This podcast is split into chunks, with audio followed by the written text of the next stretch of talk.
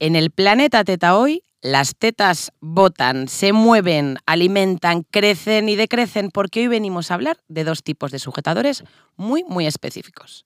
Los sujetadores para hacer actividad física o deporte, comúnmente conocidos como deportivos, y los sujetadores de maternidad.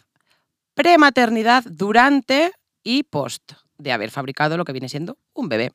Somos Lara Álvarez. y Ana Rey, tus corseteras favoritas de esta galaxia y cada vez de, más galaxias aledañas. Vamos a contarte todos los mitos en torno a las tetas y los aros. Porque sí, oh sorpresa, se puede hacer zumba con un sujetador con aro y también se puede dar la teta con un sujetador con aro. Que el aro no es el demonio, amigas, recordad. ¿Quieren saber más? Pues no se lo pierdan. Bienvenidas a Planeta Teta. ¡Despegamos! Soy una reina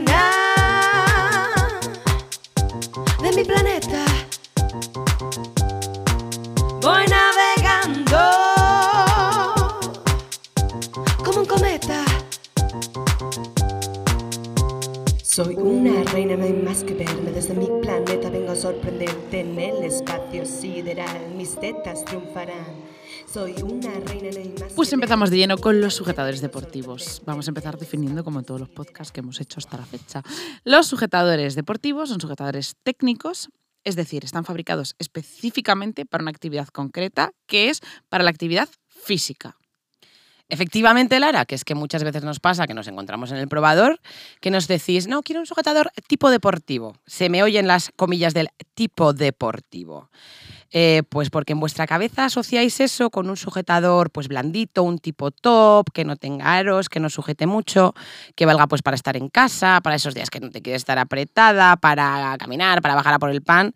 Eh, y eso, amigas mías, pues eso, es un top sin aro, es Claro, un, es un sujetador cómodo. cómodo.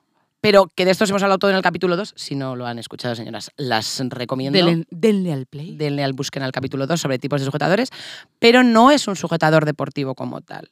El sujetador, como ha dicho Lara, es para hacer deporte, para una actividad física. Que habrá gente que use ese sujetador pues para trabajar a lo mejor porque su trabajo implica mucha actividad física o tenemos, mucho movimiento. tenemos clientes. tenemos, tenemos. O que tú tengas una necesidad física de sujeción, porque para ti es comodísimo, y hiper mega sujeta, pero no es lo normal. Estamos hablando de un 0,5%. Exacto, o sea, no es y tampoco es recomendable. No, no, no. O sea, es un sujetador para que la teta esté muy, muy sujeta. Entonces, que si tu comodidad, lo que dice Lara, es esa, pues fenomenal, este es tu suje. Pero que si no, pues es para ponértelo durante esa actividad. Y enlazando con esto, eh, nosotros hemos hablado mucho durante toda esta temporada de las formas de sujetador, de cómo es nuestro concepto del pecho perfecto, de cómo es el pecho colocado. Pero hablando de un sujetador deportivo, toda esa información pasa a un segundo plano, porque aquí lo único que nos importa es la sujeción, es lo más importante. Los sujetadores deportivos se dividen en dos grandes grupos, los mamíferos y los ovíparos. ¿no? Es que favor. siempre he querido ser Rodríguez de la Fuente. Eh, aquí son todos mamíferos porque sujetan nuestras mamas, así que... O sea, el Félix Rodríguez de la Fuente, en el sujetador deportivo extiende sus alas y se acerca a las tetas con ánimo de sujetarles. Allá va el mamífero. Dios sí. En fin, Eh, iba a decir corta, pero corta, pero luego me sigues la broma, claro. O sea, me haces gracia. ¿Qué voy a hacer? Ya, Cualquier es eh, fatal. chiste sobre teta, mamífero, fatal, pues ya está. es me tiene. pues a ver, los sujetadores deportivos se dividen en dos grandes grupos, según... Yo no puedo decir esta frase con seriedad, hombre. Según su agarre, en sujetadores deportivos por presión y sujetadores deportivos por encapsulación. Por presión suelen ser aquellos que no tienen aro. Significa que sujeta oprimiendo las tetas. Es como que tú eh, con las dos manos te sujetaras las tetas eh, empujándolas hacia tu cuerpo para frenar el movimiento. Y esto sujeta y oprime las tetas en bloque. Uf. ¿Vale? Este sujetador de este tipo de sujetador, si la mama es muy grande, no está recomendado para ejercicios de alto impacto, ¿vale? Está recomendado a lo mejor para una actividad más ligera, pero no para alto impacto. Y luego están los sujetadores que sujetan por encapsulación, que son suelen ser los que tienen aro. Sujetan cada teta de manera individual. Es como si tú te sujetas cada una de las tetas con dos manos. O sea, necesitas cuatro manos para hacer la sujeción completa. Eh, Pulpo. o sea, tanto la- pones una mano en la parte externa y una mano en la parte interna. Entonces, cuando saltas o cuando te mueves, eh, consigues sujetar bien y agarrar bien toda la teta. estos claramente son los que más sujetan porque hace que no se muevan en bloque, hace que se muevan de manera individual. Entonces son eh, los mejores para una actividad, sobre todo de alto impacto.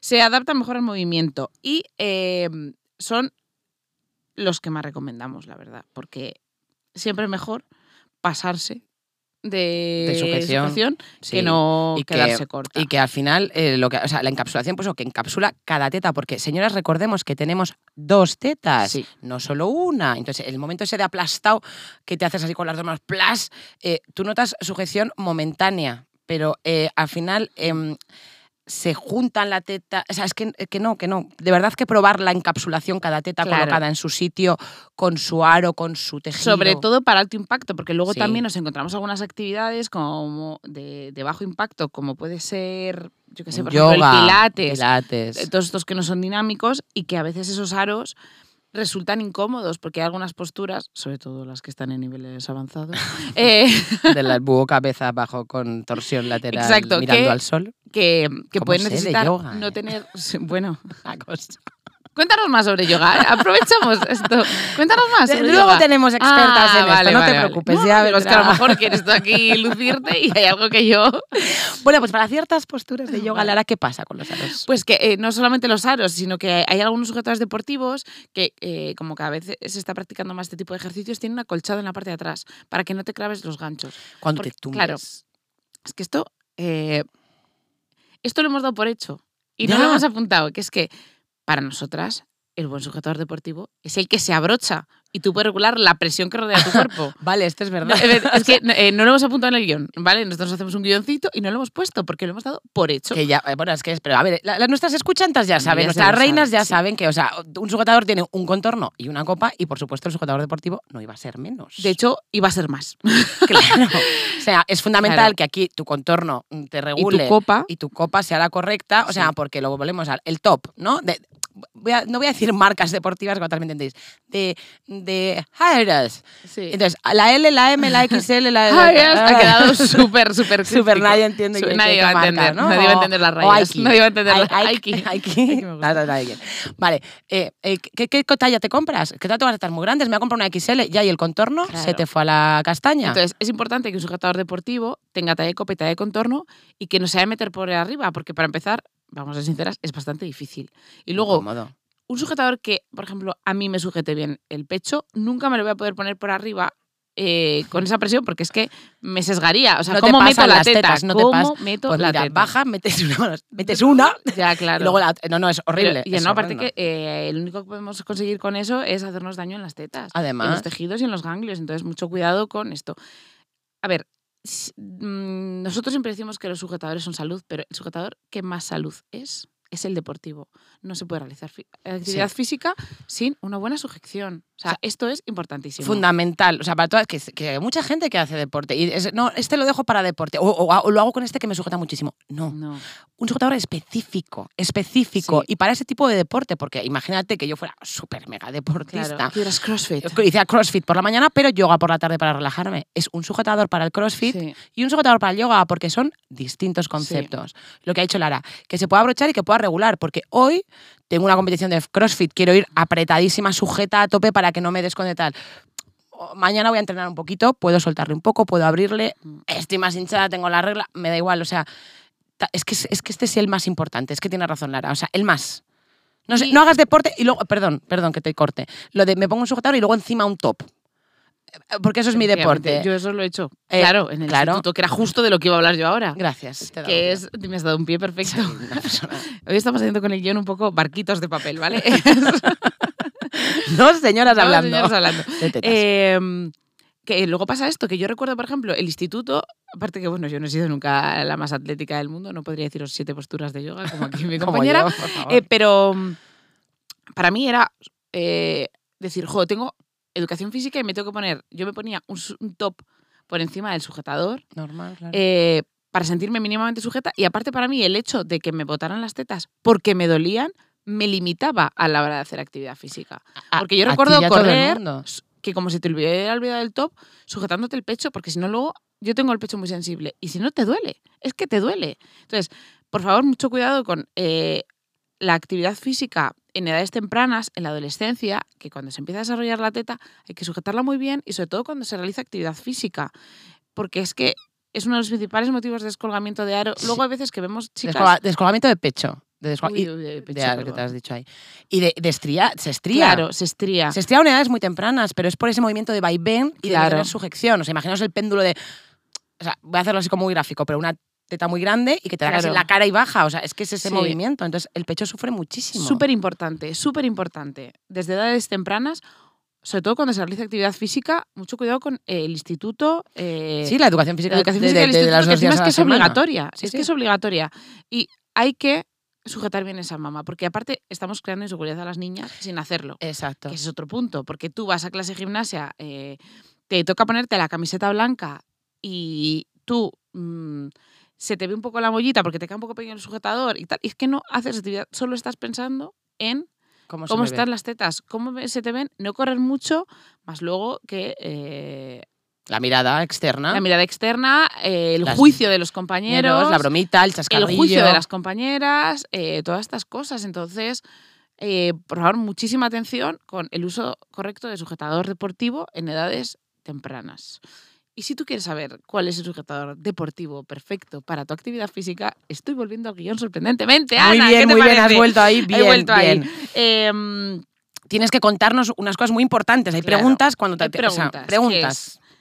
¿Para qué lo quieres? Y porque esto es lo que lo típico que decían antes, que a veces hay gente que nos lo pide para andar por casa y no es un sujetador deportivo lo que quiere, lo que Es quiere es un cosa. Dali sin aro. Sí. Em, ¿Y para qué lo vas a usar? Porque lo que hablamos antes, que no es lo mismo pilates que zumba. Cada uno tiene unas necesidades y unos ejercicios concretos. Entonces, según los tipos de, s- de sujeción, los dividimos en tres grupos. Sujeción baja, que son los que son más tipo topcito, eh, para deportes de poco impacto, em, donde las posturas están controladas. O sea, el control de la postura hace que el impacto sea bajo, porque tú, aunque en medio de una asana, mira qué te parece, estoy aprendiendo, Oh. eh, podría recolocarte y no es lo que vas a hacer, pero no es. No vas a hacer nunca un movimiento en el que el movimiento de tu pecho te vaya a causar incomodidad, porque lo vas a tener controlado, aunque no, no lo tengas completamente sujeto. Entonces, y son más blanditos y para algunas posturas de elasticidad, pues son más recomendables, ¿vale? Generalmente estos son los más cómodos. Luego están los, los de sujeción media, como para caminar, por ejemplo, que es una o- actividad. Caminar. Caminar alegres, no Alegres, sí. andar o por un, la calle. O un, pesa, o sea, un gimnasio, una rutina de máquinas, Claro. pesas, tal, que son movimientos, sí, pero también son más controlados, Claro. sabes un poco lo que vas a poder hacer. o sea, entonces, hay sujeción media. claro. Y luego está la sujeción alta, que son para deportes de alto impacto, como body combat, as- eh, y eh, el famoso este que acabamos de decir, CrossFit. que claro, que salto corto, no sé qué. Claro, CrossFit que entonces, mucho. si el movimiento de la mama va a ser muy alto. Parkour, yo qué sé, ese tipo de... Bueno, Un día contaré la anécdota de cuando hice parkour en la pizzería de Cantarranas y me quedó fenomenal. bueno. ¿Y no llevabas agotador deportivo? y eso perdón a lo, su- todas las lo sufrí, lo escuchantas, sufrí. eh, por este... Pero mira, ahí te voy a decir, aquí me va a venir un hilo. ¿Cómo saber si tu sujetador deportivo está, perdón los golpes en la mesa? Ah, ya veo. Eh, ¿Cómo saber si el sujetador deportivo me queda bien, Lara? Porque yo me lo he probado y digo, uy, uy, qué sujeta me noto, claro, porque me he cambiado el sujetador normal al deportivo ya y digo, uy, ya estoy muy sujeta. ¿Cómo sé yo que me queda bien? Pues es- esto es muy sencillo, hay que saltar en el probador. Tú cuando te pruebes el sujetador deportivo hay que saltar. Saltar, saltar. Efectivamente, hay que saltar, Sí. señoras, saltar. O sea, Sí, y ver si te mueve mucho la teta, cómo se te mueven, si el movimiento es continuo, o sea, conjunto de la una y la otra. Si no, si te- se- se- cuando Claro. saltas se te sale por arriba esa si copa se te mueven mucho las tetas, a lo mejor es que no es la talla que necesitas, no es la sujeción que necesitas. Y luego, Vale. Yo hay que hacer un mini inciso. También recordemos que son tetas, que son blanditas, que no son de madera. Algo se van a poder Claro, pero- mover. Ya, ya, pero que hay mucha gente que espera que el deportivo sea como ¡pum! y se quedan de, de- de eso piedra. también depende bastante de la naturaleza de la mama de cada una, porque Claro. hay tetas que son más fáciles de sujetar y hay tetas que son más difíciles de sujetar. Y esto es así. Es así. Por, Hay tetas que son más difíciles. y lo- por todo lo que ya hemos hablado en capítulos anteriores. Nacimiento, densidad, momento Sí. vital. O sea, tiene muchísimo que ver, pero que también Muchísimo. cuidado con las expectativas de Profundidad de la mama. Claro, es que, o sea, o te- tejido, la glándula, Sí. el- bueno, tiene muchísimo que ver. Entonces, que también las expectativas, o sea, las veamos y lo probemos. O sea, Claro. básicamente, el sujetador deportivo tiene que hacer que tú el deporte que vayas a hacer lo hagas cómoda. Cómoda. Que te olvides que llevas sujetador. Si tienes que olvidarte en todos los días, en el momento del deporte, muchísimo más. T- Tú imagínate, lo quieres para pilates, chica, pues agáchate en el probador, levántate, Sí. estírate, haz una sentadilla, yo qué sé, lo que sea. Contrae un La poquito. típica sentadilla de pilates, sí. La sentadilla de pilates clásica y ves un poco, ¿no? Pero inclinarte, por ejemplo, pues lo que es a, a tocarte los pies Sí. con las manos. Eso que hay gente que llega y lo hace. Ah, sí, sí. Es la gente muy loca que pasa de las rodillas. Pues eh, pruébalo, pruébalo con tu sujetador deportivo y comprobarás si cumple esos requisitos O si no. o si no. Y Y necesitas otra sujeción. Y también, eh, si vas a un sitio en el que haya maravillosas y expertas profesionales como Reinas Cosetería. no, en serio, ese sitio no le había conocido. Sí, es un sitio bastante guay del que no hemos hablado en la intro. Y No, es verdad, este hoy hemos podcast metido la cuña entre medias. patrocinado por Reinas Cosetería, donde te, te van a asesorar pues, sobre sujetadores, Sí. pero deportivos también, que es Sí, lo que decimos, uno de los sujetadores más importantes de nuestra vida diaria. Exacto, que ahí te van a ayudar a entender a tu teta. Claro. eh, porque a lo mejor tú piensas que vas suficientemente sujeta y tu teta se puede sujetar más, o todo lo contrario, lo que hablábamos antes, que es una teta que por sus características físicas mm, ya está sujeta como está y no podemos hacer otra cosa. Y no se puede hacer nada más, exacto. Y vamos a romper también grandes mitos que nos encantan a nosotros, lo de los mitos sobre los sujetadores deportivos. Efectivamente, que es que los sujetadores deportivos tienen tela. El primero es que los sujetadores deportivos no llevan aro. De hecho, hay veces que cuando buscan un deportivo y sacas uno con aro, dice, ah, pero con aro no, con aro no es no, no, no, deportivo. con aro- Sí, sí. Sí, sí, puede serlo. Debe serlo muchas veces por lo que decimos. Claro, los de máxima sujeción llevan aro. Y Sí. volvemos al tema de siempre. El aro tiene que dar fuera de la mama. Si el aro está en el medio de la mama, que no es tu talla correcta, eso sí que te va a hacer daño. Tiene que llevar el aro fuera de la mama. Rodeándola, no tiene que tocarla, recogiéndola. Tiene que sujetarla. No pellizcándola, no aplastándola. Sí. Correcto. Y hay determinados volúmenes eh, que, que piden aro. Sí, sí, sí, O sea, sí. Es que no hay otra manera de, de hacerlo. Es que si no, al final lo que decimos con un, o sea, hay un- con un top, con un sin aro, con un. Se va a expandir tanto el pecho hacia los laterales que es que mm, pierdes completamente toda la sujeción, toda la. To- Toda la sujeción. Y luego hay otro mito muy extendido que es que el sujetador deportivo, como el chándal es cómodo, el sujetador deportivo tiene que ser cómodo. Y es el sujetador más incómodo de mi cajón. Me encanta ese. Esa, Claro, el chándal es cómodo, sí, muy bien. Ya. Fenomenal. Pero el deportivo no. Fenomenal, Mariby, fenomenal. Exacto, exacto. Pero el deportivo. Pero el deportivo, no. De hecho, todo lo contrario. De hecho, para hacer bien su función, tiene que ser tirante cómodo. Ligeramente. Claro, porque tiene que apretar, tiene que sujetar. Y es que son prendas técnicas de alto rendimiento para una actividad concreta. O sea, no tienen que ser cómodos, tienen que sujetar, porque es su función. Yo siempre digo lo mismo en probador. Y es que yo, por ejemplo, eh, cuando voy a teatro, que voy a teatro por las tardes, hay veces que me pongo el sujetador deportivo porque sé que va a ser una clase más física y yo estoy más cómoda y así me preocupo en hacer otras cosas que no es el movimiento de mis tetas, porque ha habido algún día que he ido sin él y nos hemos movido un poco más de la cuenta y me paso el día caminando por el espacio, que es una cosa que se hace mucho en teatro, sujetándome las tetas. Entonces, pues no es... Pues no estás tú creando. Claro, no estás pensando en el personaje, estás pensando en que eh, eh, no te duelen las tetas mañana. Entonces es eso. Y yo estoy dos horas con él, dos horas, y no estoy haciendo actividad de alto impacto. No, estoy haciendo actividad media. Y cuando llego a casa, para cenar me lo tengo que quitar, porque es que estoy incómoda. O sea, es que me lo quiero quitar, es que casi no respiro. Claro, ¿he estado sujetísima toda la clase? Por supuesto que sí, Sí. pero no es un sujetador cómodo, no es un sujetador que dices, uff, domingo, no, no me voy a arreglar. El sujetador Ah, deportivo, deportivo, no. eh, es lo último. Que de hecho tenemos, o sea, lo hablábamos antes, tenemos clientas que, por ejemplo, o sea, voy a hacer un ejemplo muy claro, que es eh, cadenas de montaje en esta en nuestra Sí. ciudad, hay muchas, o sea, de, de fábricas de coches y cosas de estas. Entonces, son trabajos como muy físicos y ellas trabajan con el, o sea, nos lo piden en el deportivo para trabajar. Estoy con una clienta que es mecánica en un Sí, sí, taller de sí. coches y tal.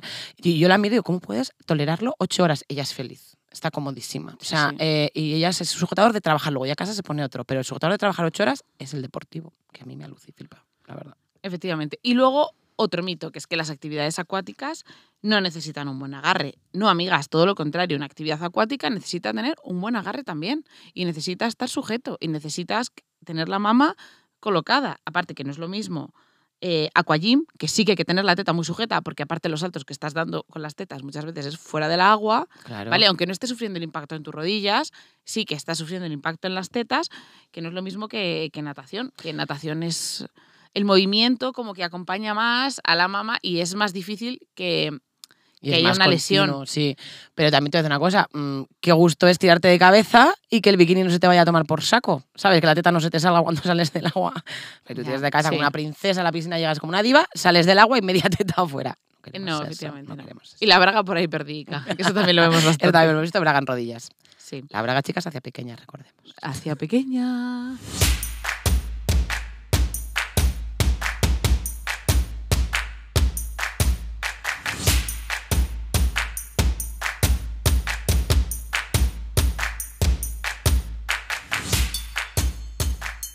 Bueno, amigas, eh, una vez hablados de los deportivos, que hemos hablado ya, vamos a hablar de los sujetadores de maternidad. Por si alguien durante esta temporada no le ha quedado claro, yo soy una orgullosa madre de dos niños, un niño y una niña, Mateo y Emma, y de dos peces, que, ojo, o sea, van cuatro meses de peces. Van o sea, cuatro meses de Súper orgullosa. Y Lara es una madre orgullosa de Furby. Ojo, cuidado, que ahora también tengo una planta, ¿eh? Una planta. Tengo una alegría guineana y lleva conmigo dos meses y sigue viva. El otro día tuve... Sí. Y Piña, que Piña es el nombre del Furby. Piña es el Furby. Que le hemos bautizado. Bueno, Claro, es que me lo regalaron ellas, ¿vale? Entonces, Va, es que yo soy como la madrina de, de Sí, Piña. sí. Está también bien, está bien con la alegría. Bueno, Piña está un poco sin pilas, pero nada que una buena dosis de AA no pueda solucionar. Bueno, Bueno, pues como dos madres que somos, Como La- notáis, estamos un pelín cansadas. Es que es el verano, el calor, los bikinis. no pasa nada, pero está, yo creo que está quedando muy divertido esto y se entiende, ¿no? Vamos a ver, vamos a hablar de maternidad.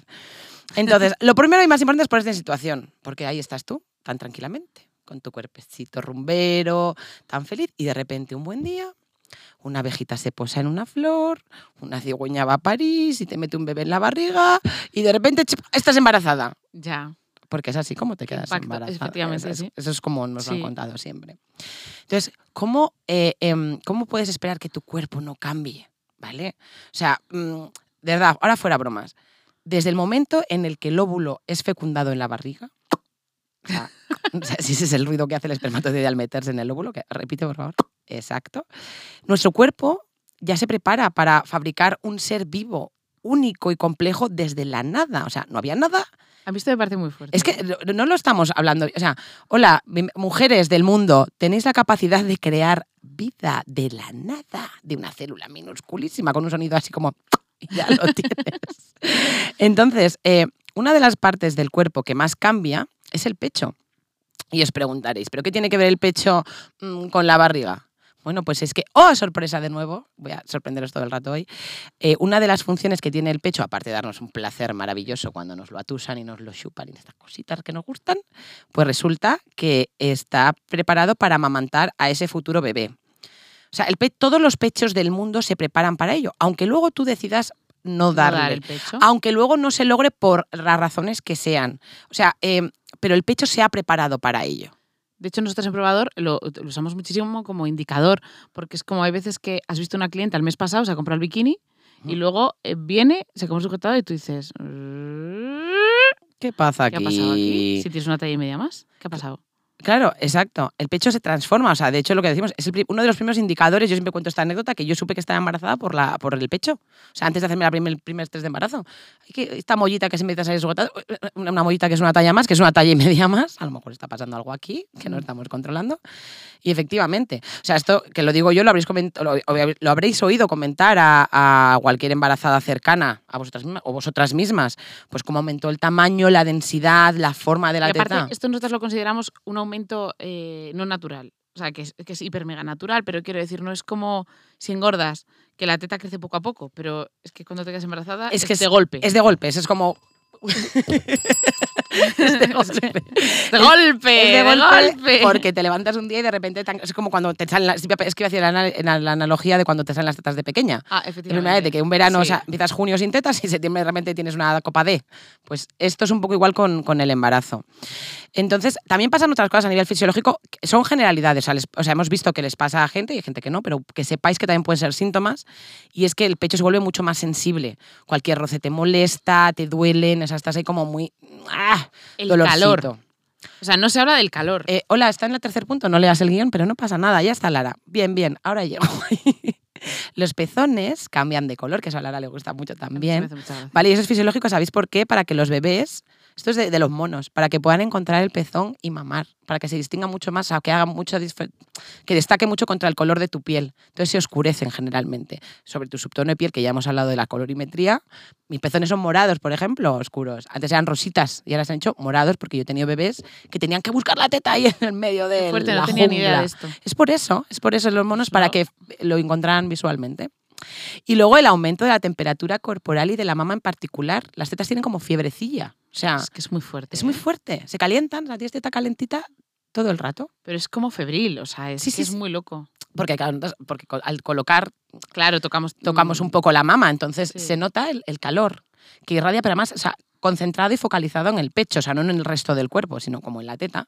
Pero claro, se están preparando, las glándulas están preparando para fabricar leche, o sea, bueno, están pasando cosas. Y aquí a veces cambian las necesidades de cada una con este calor. Claro, que Es de exactamente. lo que vamos a hablar. Es lo que vamos a continuación.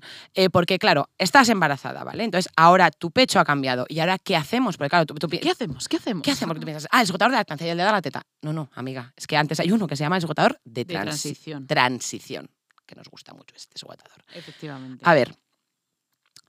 El sujetador de transición es un sujetador que te va a acompañar duran- durante un periodo de tiempo limitado de tu vida en el que tu cuerpo ha cambiado drásticamente.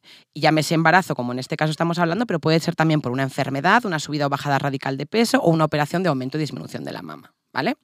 En el caso del sujetador de transición durante el embarazo, ¿qué vamos a buscar?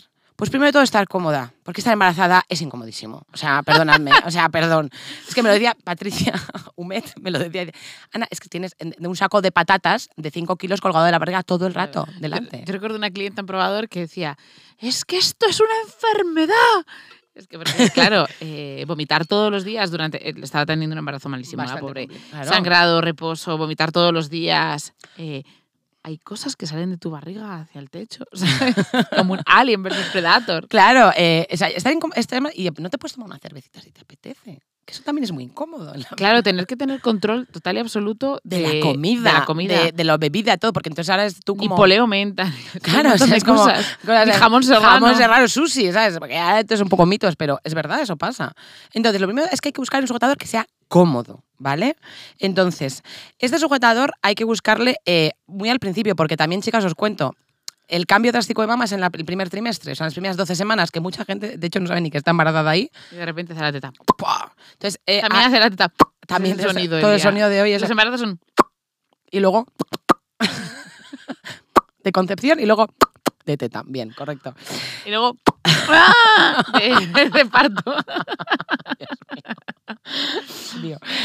Entonces, ¿qué buscamos? Pues eh, que el sujetador sea cómodo. Para ello lo que hay que hacer es, vamos a la contra esta vez, buscar un sujetador con el contorno generoso, grande, ¿vale? Que tú en el momento ese de semana 12, 14, 16, que ya no puedes más con la vida, te lo abroches en el más apretado, o sea, será la contra de lo normal, o sea, de lo que debería de ser, de lo suyo, en el más apretado y que estés cómoda. El más apretado es el que está cerca del tejido de tela, ¿vale? Que es que esto luego... Claro, es, el que eh, eh, apretarte, abrocharte el sujetador de, forma que quede lo más estrecho posible. Para que luego tengas espacio para ir soltando esos ganchitos según va creciéndote la barriga, porque según crece la barriga te ensancha el contorno. Es lo que más va a cambiar. Y por supuesto, la copa, que te dé capacidad suficiente, a lo- eh, tirando a generoso también, no a escueto. En teoría la teta no va a cambiar más de tamaño. Teoría, que hemos visto de todo, ¿vale? Pero ya no va a cambiar más en teoría hasta el final, final, final y la subida de la leche y el parto y esas cosas.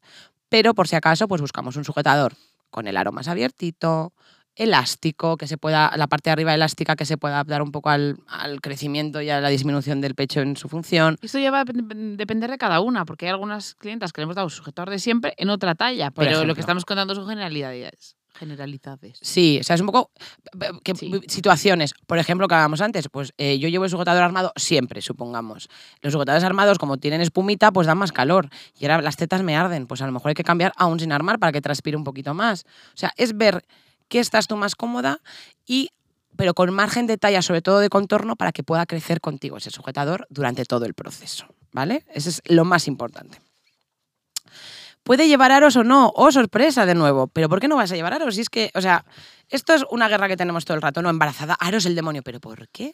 Si yo estoy más cómoda con el aro porque me sujeta y me separa la teta de la barriga, que si no me pones el aro lo que me haces es mez- mezclarme las tetas y la barriga todo junto, Sí. un calor, un sudor, no puedo más. Eso ya depende de cada una, de la comodidad de cada una. Claro, hay, a otra y otras que la barriga la subió muy alta y el aro se la esclava. Pues nada, fuera aro, fenomenal. O sea, es para cada persona lo que sea cómodo, pero fundamental que sea en talla y en talla crecedera para el proceso que va a ser, ¿vale?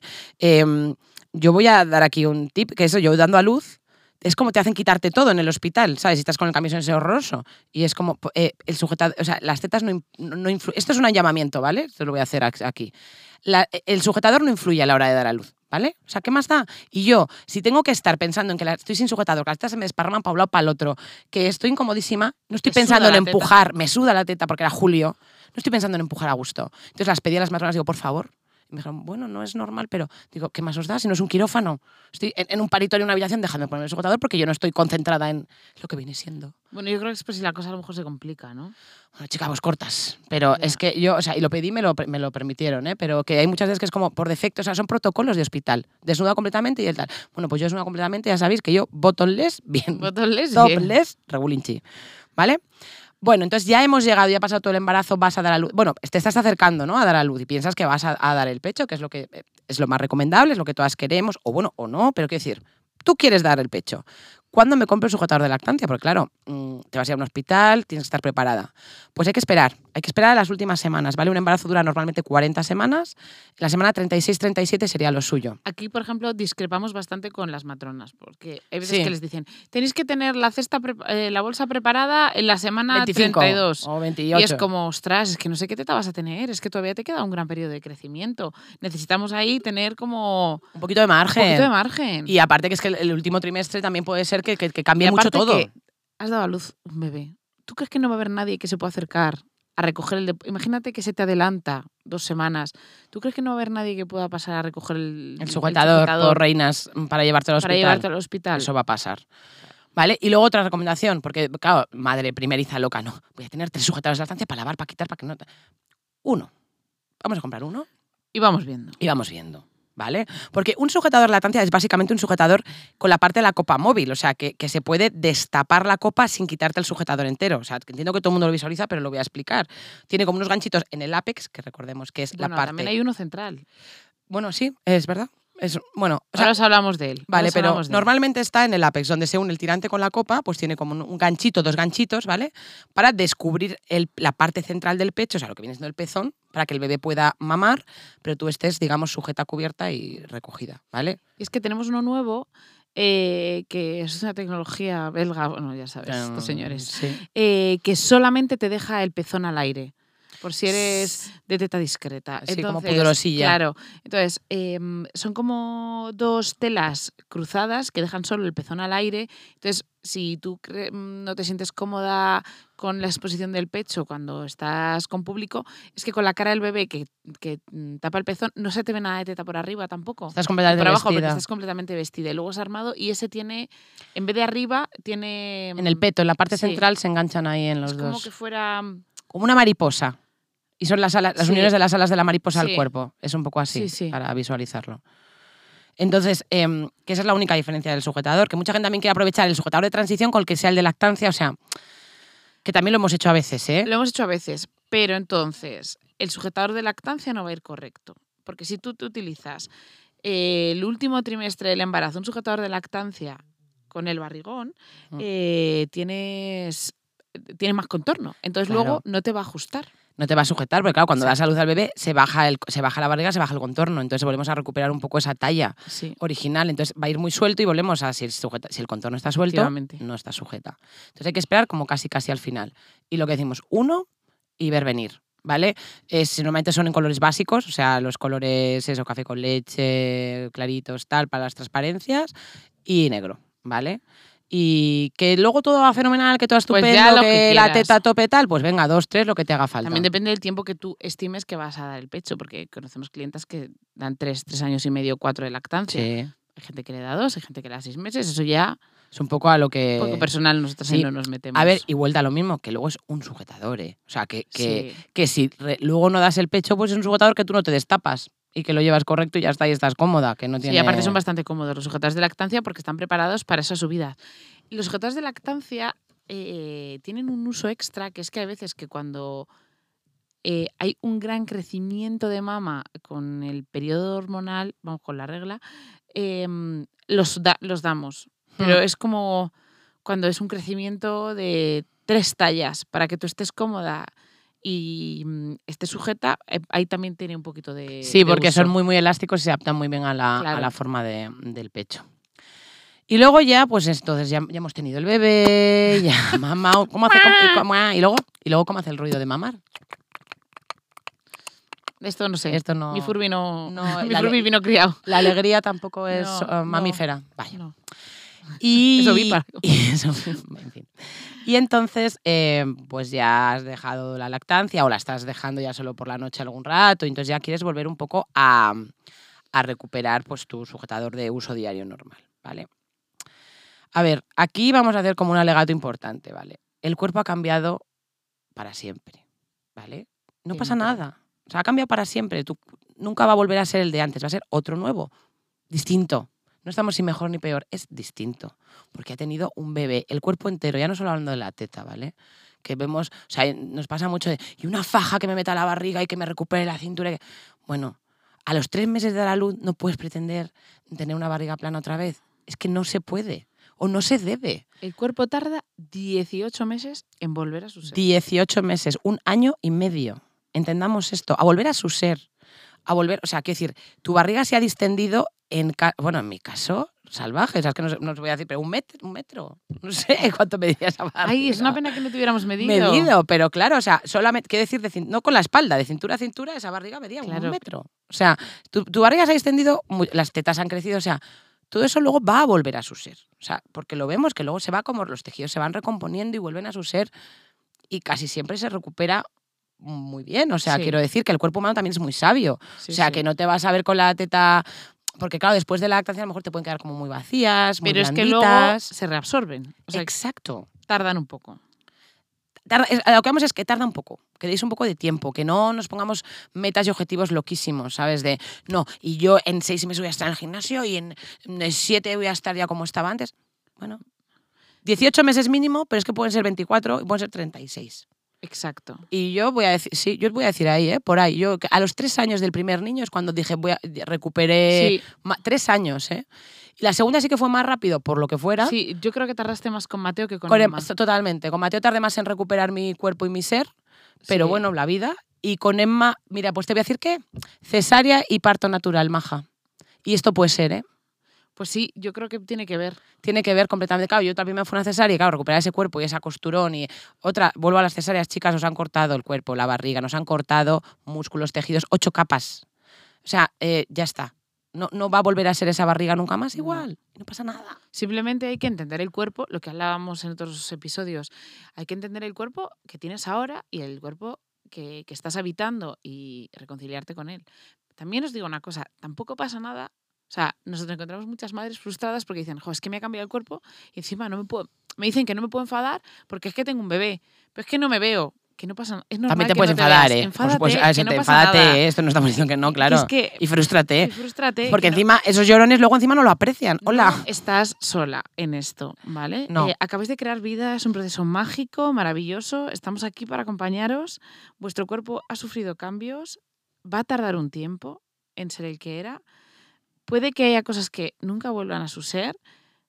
Y si estás enfadada, no pasa nada, pero estamos aquí. Sí, y Nos pasa a todas. No estás sola. Es que yo creo que la maternidad es súper solitaria. Sí. Y que te puedes enfadar y, te, y puedes, ¿sabes qué pasa? Y puedes querer volver a tener ese cuerpo porque, quieres, porque Sí. puedes querer seguir siendo una persona, no solo la mamá de alguien. Porque tampoco, vamos a hablar de esto, o sea, has tenido un bebé bien, pero ya, no, ya, ya por esta magia, mágica cosa, ya solo eres la mamá de ese alguien. No, cariño. Tú puedes querer ser la de antes, igual con un bebé a mayores, pues fenomenal, pero no solamente eso. Entonces, Exacto. Em, mola mucho Reinas por esto, porque vemos todo tipo de Claro, sí, maternidades sí. Y, de, y de mujeres, pero sobre y todo... pe- gente que le da igual, entiende el cambio corporal y gente que no. Y no pasa nada porque no lo entiendas. Y no pasa nada porque te frustres. Lo único, te vamos a ayudar a que te veas lo mejor posible. en ese pero proceso. Que Porque no el sujetador nada. por lactancia pues tiene dos opciones. Puede ser el tuyo de siempre otra vez en tu talla recompuesta tal, tal, tal. O chica, yo necesito algo especial, necesito volver a verme muy chula, necesito cambiar de chip, cambiarme, darme otra cosa. Sí. Y esto pasa, ¿eh? Y hay mucha gente que Sí, pues sí. cambia del básico liso armado tal a de repente unos cordaditos, unos tules, un... encajes. Claro, Cambia del, sin ar- del armado porque se ve la teta más redonda a un sin armar porque le ha cambiado la fisonomía. También te, te ha cambiado la fisonomía. Tus necesidades son diferentes. Claro, entonces, bueno, que estamos aquí, que no estás sola y que para eso, o sea, que es muy importante también que te dediques ese tiempo, una vez pasada la lactancia, el primer tal, a reconciliarte con, con tu cuerpo de ahora. Exacto. Y ya está. Pues nada, vamos a pasar a la entrevista.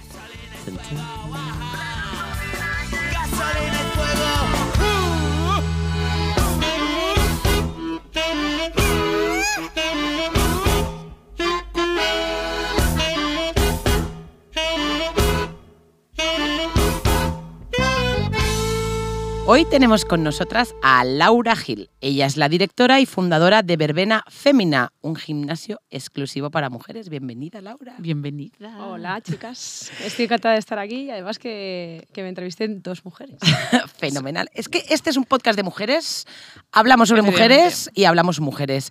Eh, Laura, cuéntanos, ¿cómo definirías a Verbena Fémina? Porque no estás en lo que es, pero no estás escuchando tan, ¿no? Pues sí, la verdad es que bueno, no dejamos de ser un gimnasio, un espacio donde se hace ejercicio físico, pero al final nosotros, nosotras lo que, lo que definimos o como definimos Verbena Fémina es un espacio físico festivo, porque trasladamos el ejercicio físico como algo divertido y es como queremos transmitirlo. No solamente un gimnasio al, al uso. Efectivamente. Vale, pero tiene una característica especial de acceso. Efectivamente, Only Girls. es solo para mujeres porque, bueno, hay muchas razones para... ¿Por qué? ¿Por qué? Cuéntanos. Cuéntanos, cuéntanos. Te contamos. Vamos a ver. Eh, la verdad que las mujeres tenemos eh, o nos pasan cosas diferentes y al final pues el ejercicio físico tiene que estar adaptado un poco a la, eh, la- la fisiología de la mujer. Entonces, precisamente como nos pasan cosas diferentes, eh, el ejercicio físico tiene que estar adaptado a lo que nos ocurre. Y aparte, también nuestros gustos en general eh, suelen ser diferentes. Nos suelen gustar las clases dirigidas, no estar solas en, en máquinas, eh, perdidas, sin saber un poco lo que hacer. Entonces, por eso nuestro gimnasio ofrece clases eh, dirigidas en grupo, que son mucho más divertidas que estar tú sola, a lo mejor en una máquina, a pesar de que también tenemos un espacio de máquinas si algún día te apetece estar tú sola. Está muy guay. Muy interesante. Claro, porque, o sea, físicamente los hombres y las mujeres somos distintos y aparte también emocionalmente lo que estás diciendo, pues que tenemos pues, eso, preferencias o gustos distintos dependiendo de, del sexo. Qué guay. ¿Y qué diferencias o sea, físicas tiene con con un gimnasio convencional? Pues mira, eh, ya desde el momento en el que entras en el gimnasio, pues la verdad que apetece quedarte en un espacio así, o eso pensamos, porque transmite fiesta, algo va a ocurrir ahí dentro y, sientes transformación. Tú entras y allí eh, vas a compartir con otras mujeres ya no solo ejercicio físico, sino conversaciones posiblemente.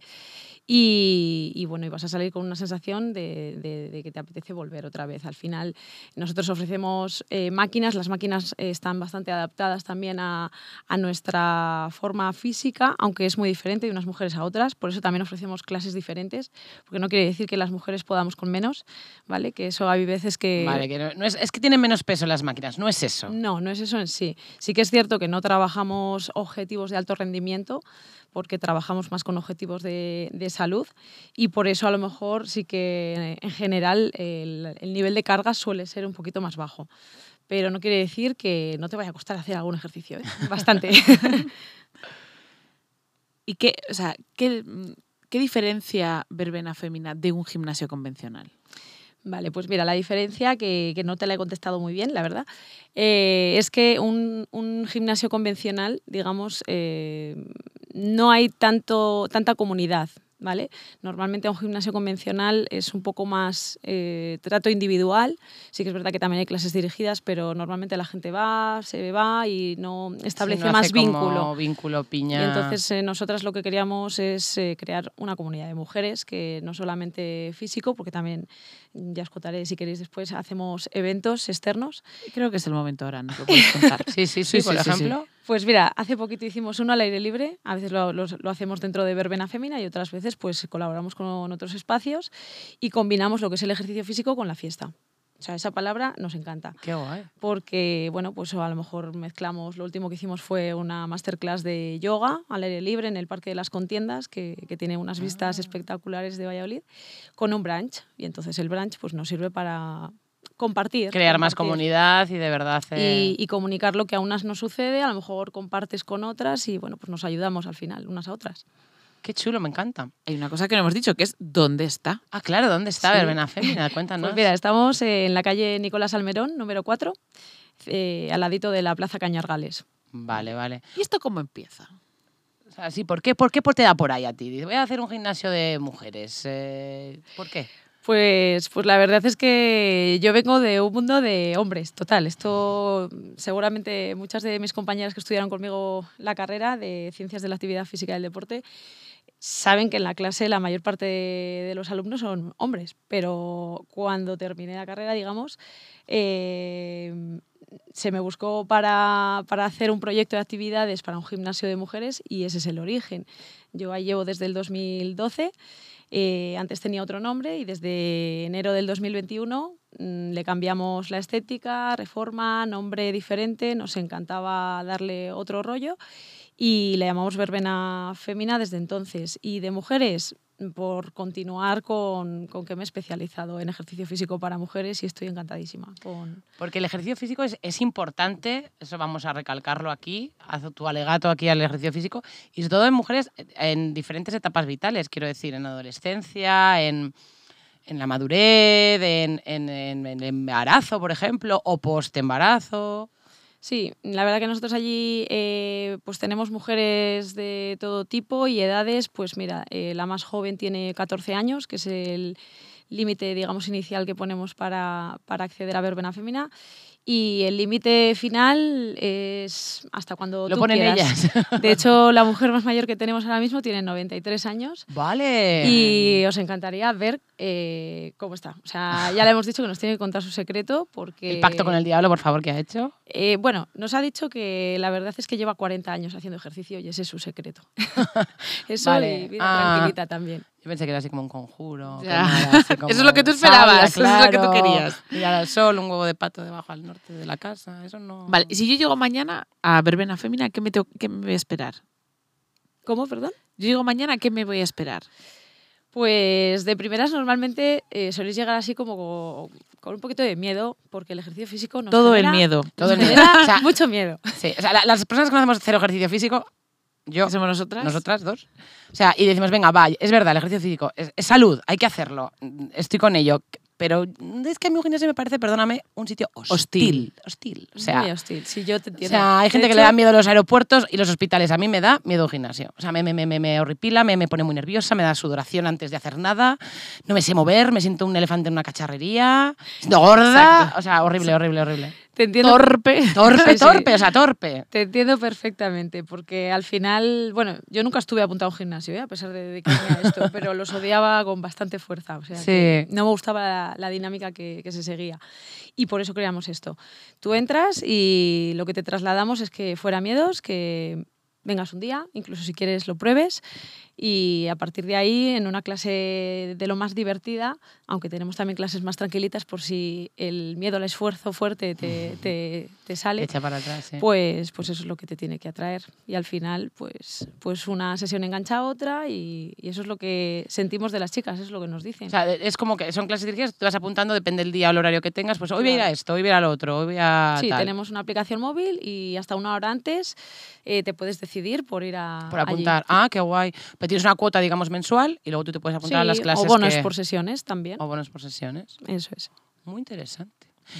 Porque nosotras, o sea, tu misión de hoy es convencernos, ¿vale? sí, sí, sí, O sí, o sea, sea, tus dos tienes futuras dos clientas. objetivos, que somos nosotras hoy. Estupendo. Eh, porque a nivel emocional, ¿qué nos aporta el ejercicio físico? Pues eh, aporta mm, orden mental, en cierta manera, que a veces nos desviamos, eh, nos genera...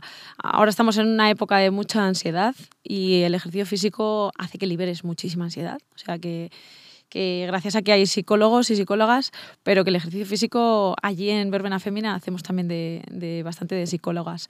Y sales con mucha más calma, sales como con ganas de comerte un poco el mundo, con más fuerza. Al final el ejercicio te, te genera fortalecimiento y también fuerza mental.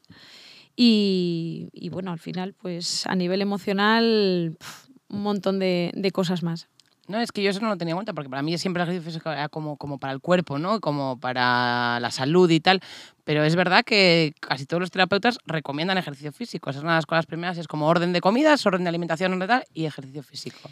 Y, y bueno, y tengo que puntualizar que en concreto las mujeres, a pesar de que somos un grupo de la sociedad que practicamos en general menos que los hombres, en general, por Que esto vamos a hay, hablarlo en un ratito. eh, nos hace falta más, porque en nuestro día a día, mm, ya no cuento si eres madre, si además trabajas, si... Tú imagínate en un día de, de una mujer madre que trabaja donde encuentras un momento para hacer ejercicio físico.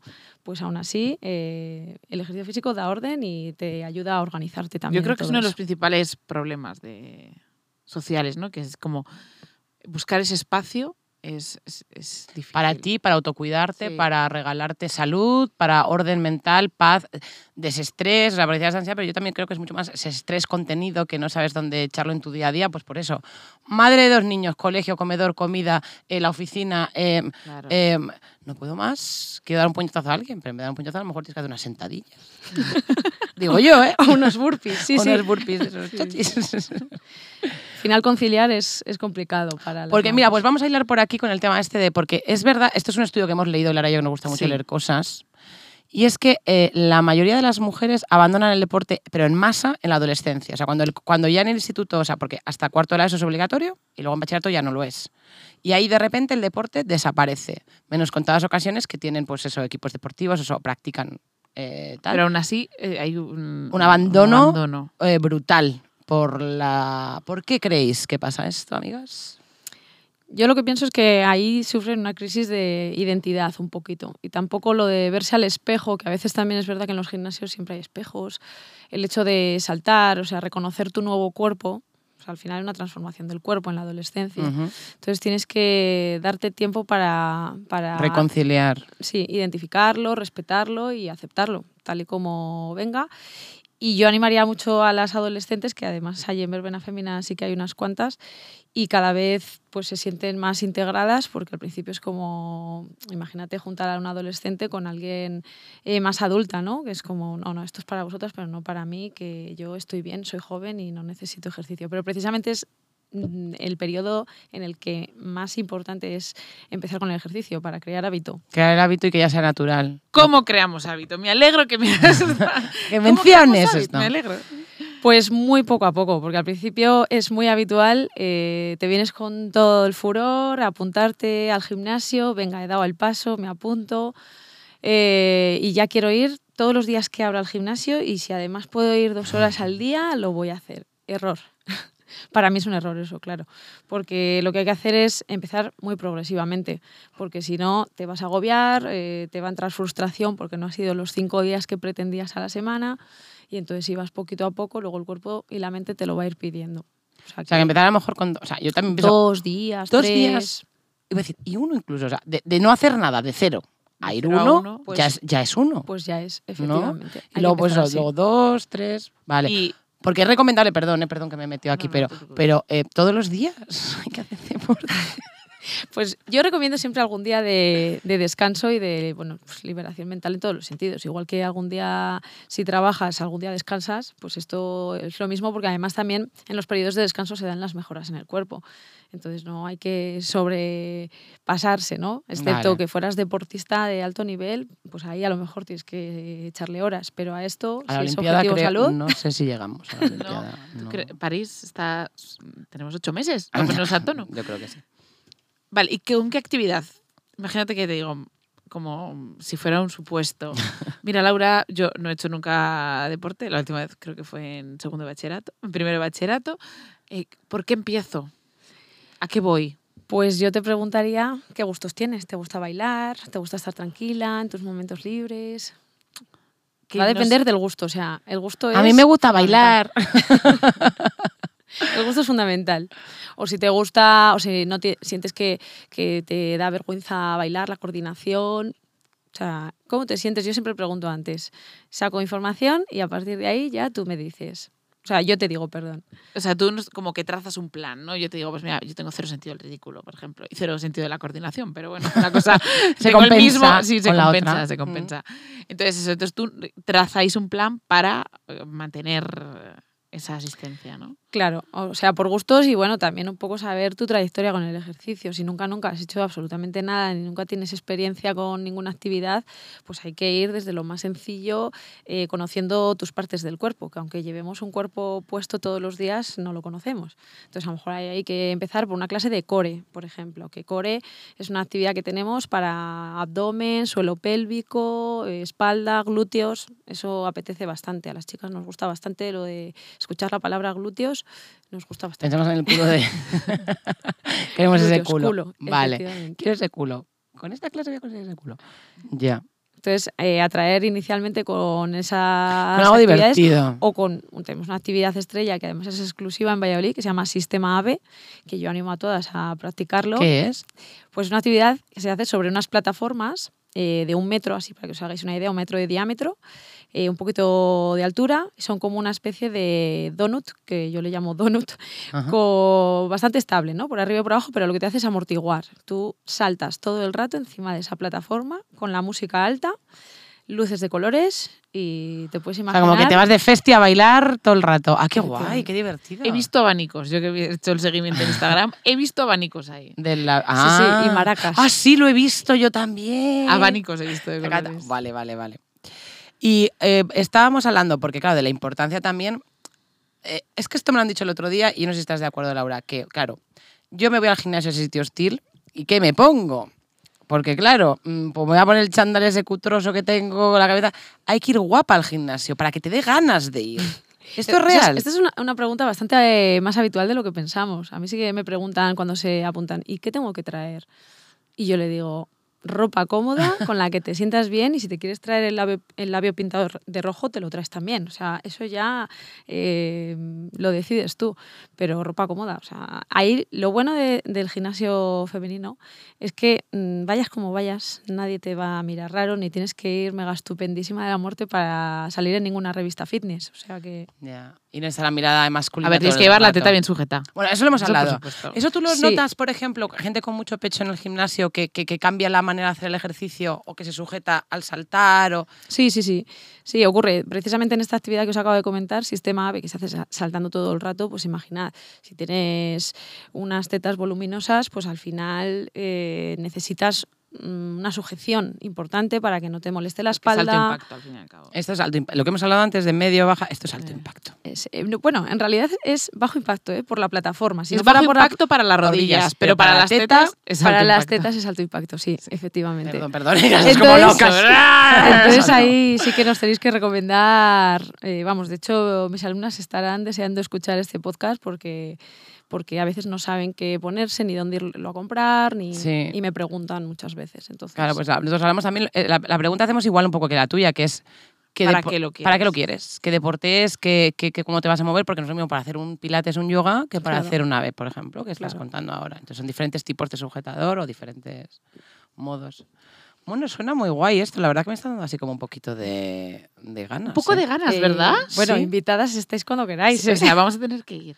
Un No, no, día. no, no, no. es- A- es- a es- mirar. Estamos prometiendo. A ver, nosotras todos los septiembre nos ponemos como objetivo esto. Sí, pero de verdad que es, llega de- la vida. es salud mental. O sea, es, es de verdad, es como. No, no es, no es objetivo, cuerpo, fitness, culo de no sé qué. Es de verdad que necesitamos. pues, estar más ágiles. estar más Sí, ágiles estar más y estar más saludables y más sanas. Yo quiero vivir hasta los 100 años, 100 años, esto no se lo he dicho aquí ya. Yo me quiero morir con 100, o sea, 1, 0, 0 y soplar 100 velas como pueda. Entonces, para eso a lo mejor me toca hacer un poquito de deporte. Vamos ¿Cuál es el así. principal reto que, que enfrentáis como gimnasio femenino? El principal reto, pues lo que creo que ya se está consiguiendo junto con otros centros mm, de ejercicio que también están metiendo cada vez más un poco el tema fiesta, como digo yo, la diversión. Eh, reto, atraer cada vez más a la gente y que entiendan el ejercicio físico como algo mm, de premiarse a una misma, no como castigo, que es lo que estamos habituadas Ya. Totalmente. por aquellas clases de educación física o de gimnasia que recibíamos que eran todo castigo. Era todo castigo. Todo ca- castigo. tienes toda la razón. Entonces O sea, de ahí yo no- nos viene. Yo el recuerdo miedo el a- nudo en el estómago antes de la clase. Y era como, uff, Ya acabé esto por esta semana, por fin. Ver el Plinton o el potro ahí al ¿Ves? fondo. Ahí, ahí, a mí me y encanta. tenerlo que saltar. Uy, yo, yo es que yo, perdón, ¿eh? es que eso me flipaba. Yo el Plinton unos y el potro, ahí. bien. El Pero yo potro, recuerdo, por ejemplo, buah. el test de Cooper. El test de Cooper sí, eso, o sea, el horror. O sea, el test de Cooper Claro. horror. Pero no, a mí el Plinto y eso me gustaba mucho. ¿Y la gente de tu alrededor lo ha entendido? Quiero decir, familia, amigos, sobre todo el lado masculino estoy preguntando aquí. O sea, es como, ¿y para, no te dicen esto de ¿para qué de chicas? ¿Pero qué me dará? Pues imagínate, eh, de esos comentarios he recibido mogollón. Lo que pasa es que yo llevo ahí ya 11, casi 12 años. Y bueno, bueno, de hecho una vez recibimos eh, una crítica en Google, reseñas, de un hombre, además. Yo decía, bueno, si hubiera pasado por aquí todavía. No ha ido nunca. Súper larga y no debía de entender muy bien el por qué gimnasio de mujeres, ¿no? Como que lo veía discriminatorio y... y Que le pillaba lo de casar y no podía ir, le no sentaba podía, le mal. sentaba mal. Venga, ¿en serio? Sí, pero bueno, casos puntuales. Normalmente eh, los, los chicos y los hombres de hoy en día saben perfectamente que somos cuerpos y mentes diferentes y bueno, y que cuanto más adaptado, mejor. También hay muchas mujeres que precisamente porque han vivido en otra época, lo del ejercicio físico no lo ven para ellas, ¿no? Mm. Entonces, este gimnasio atrae a estas mujeres también eh, de edad más avanzada, a partir de los 65, que a lo mejor no se podrían. Yo voy a contar cosa. aquí chascarrillo. Mi madre, de, madre de cuatro hijos, claro, dejó de trabajar cuando nació ya todos. Eh, pero siempre iba como a gimnasia. Me acuerdo por a la gimnasia, a la, a la gimnasia con las amigas. O sea, nos dejaban el cole y iba dos veces a la semana a la gimnasia. Eh, a pintura, mi madre es que ha hecho muchísimas cosas, pero que. eh, y su grupo de amigas de la gimnasia eh, las ha tenido muchísimos años. Y ahora ya la gimnasia no puede, porque tiene 72 años, pero va a Aquagym. Y lo mismo, las amigas del Aquagym han hecho como y luego toman el café y no sé qué. O sea, y ella, pero toda su vida. Y si no lo hacía, lo echaba de menos. Pero es que yo creo que a mí lo que más me atrae como persona mm, ajena es el hecho de crear comunidad. O sea, creo que aparte eso te produce mayor adherencia, porque no es lo mismo que tú vayamos a ir tú y yo, imagínate que tú y yo nos conocemos y nos vamos a ver todos los miércoles y luego tomamos algo que me va a hacer ir más que él, ostras, tengo que ir a un sitio eh, a sudar la camiseta y luego irme a mi casa eh, Sí, tengo que ir cuando me quiero quedar en el sofá. Pero no es lo mismo si vas a un espacio en el que creas comunidad, porque las se- personas te producen adherencia. Tenéis, perdóname, Laura, ¿tenéis como o sea, ratios de gente que se queda? O sea, ¿tú crees que tienes como más fidelidad que otros gimnasios? ¿Puede ser? Eh, yo creo que sí, porque es verdad que como otros gimnasios es más el motivación propia y no motivación de grupo, al final la motivación propia tiene que ser muy fuerte y muy grande y que hasta te llega a gustar el ejercicio. Y si no te gusta, que vas un día y a lo mejor no vuelves. Entonces sí que notamos más fidelidad y, y te voy a decir más que de- desde, desde la pandemia, más todavía. No sé, eso todavía no lo sé por qué, pero sí que notamos más. ¿Y ha habido como mujeres que se han hecho amigas o alguna anécdota? Si cuéntanos de gente que no se conociera y luego se ha, hecho ahí o cosas así han pasado. Pues de esas muchas. Y bueno, precisamente el otro día en los vestuarios, claro, el vestuario es un lugar en el que suceden y... Solo tenéis uno, está muy bien, a nivel de aprovechamiento de espacio. Y además es pequeñito, con lo cual vas a estar cerca de, de las demás chicas. Eh, estaba, entré yo un momento y bueno, pues vi a dos mujeres que además se llamaban igual, precisamente y casualmente, y estaban ahí hablando y yo pensaba que ya se conocían. Y se lo dije, porque estaban hablando como muy distendido. Y me dijeron, no, no, no, si nos acabamos de conocer hoy, pero echaron una parlada tremendamente larga. De hecho, ya había empezado la siguiente clase y ya seguían allí. Entonces, bueno, que ahí eh, se demuestra cómo pues, pues, la- se hace comunidad y, y eso es lo que también las anima a venir uno y otro día o entre ellas, ¿no? Se dicen, eh, ¿vas a venir a esta clase? Yo qué sé, el lunes, ¿no? Pues hemos montado una fiesta del verano en la clase de Zumba y tienen que llevarse pues todo tipo de artilugios, desde flotadores, gafas de sol, etcétera, etcétera. Pues hawaianos, hay que diver. Entonces, ¿Qué has llevado tú? ¿Qué te vas a poner? Ay, me encanta, Claro. claro. Pues eso dan ganas de... Me están dando hasta ganas, no digo más. Eh, a lo mejor el objetivo es septiembre, amiga. Ahí está, ahí está. Os lo estáis perdiendo. No, no, no, No, no, no, no, claro. es- no, que estamos prometiendo aquí, me voy en directo, que vamos a ir a verlo y a probar un día por lo menos. Sí. No sabemos cuándo, pero esto va a pasar en este año. No, no, septiembre. objetivo Septiembre, septiembre, ok, se- septiembre, pues vacaciones. Bueno, pues Lo para apunto, ¿eh? terminar, no, no, sí, no, y si no, lo, lo cuentas en Lara Instagram. y Ana Lara y Ana de Reinas en Instagram en septiembre, el 30 de septiembre, que es mi cumpleaños, por si acaso alguien me quiere regalar cosas, dices, no han venido.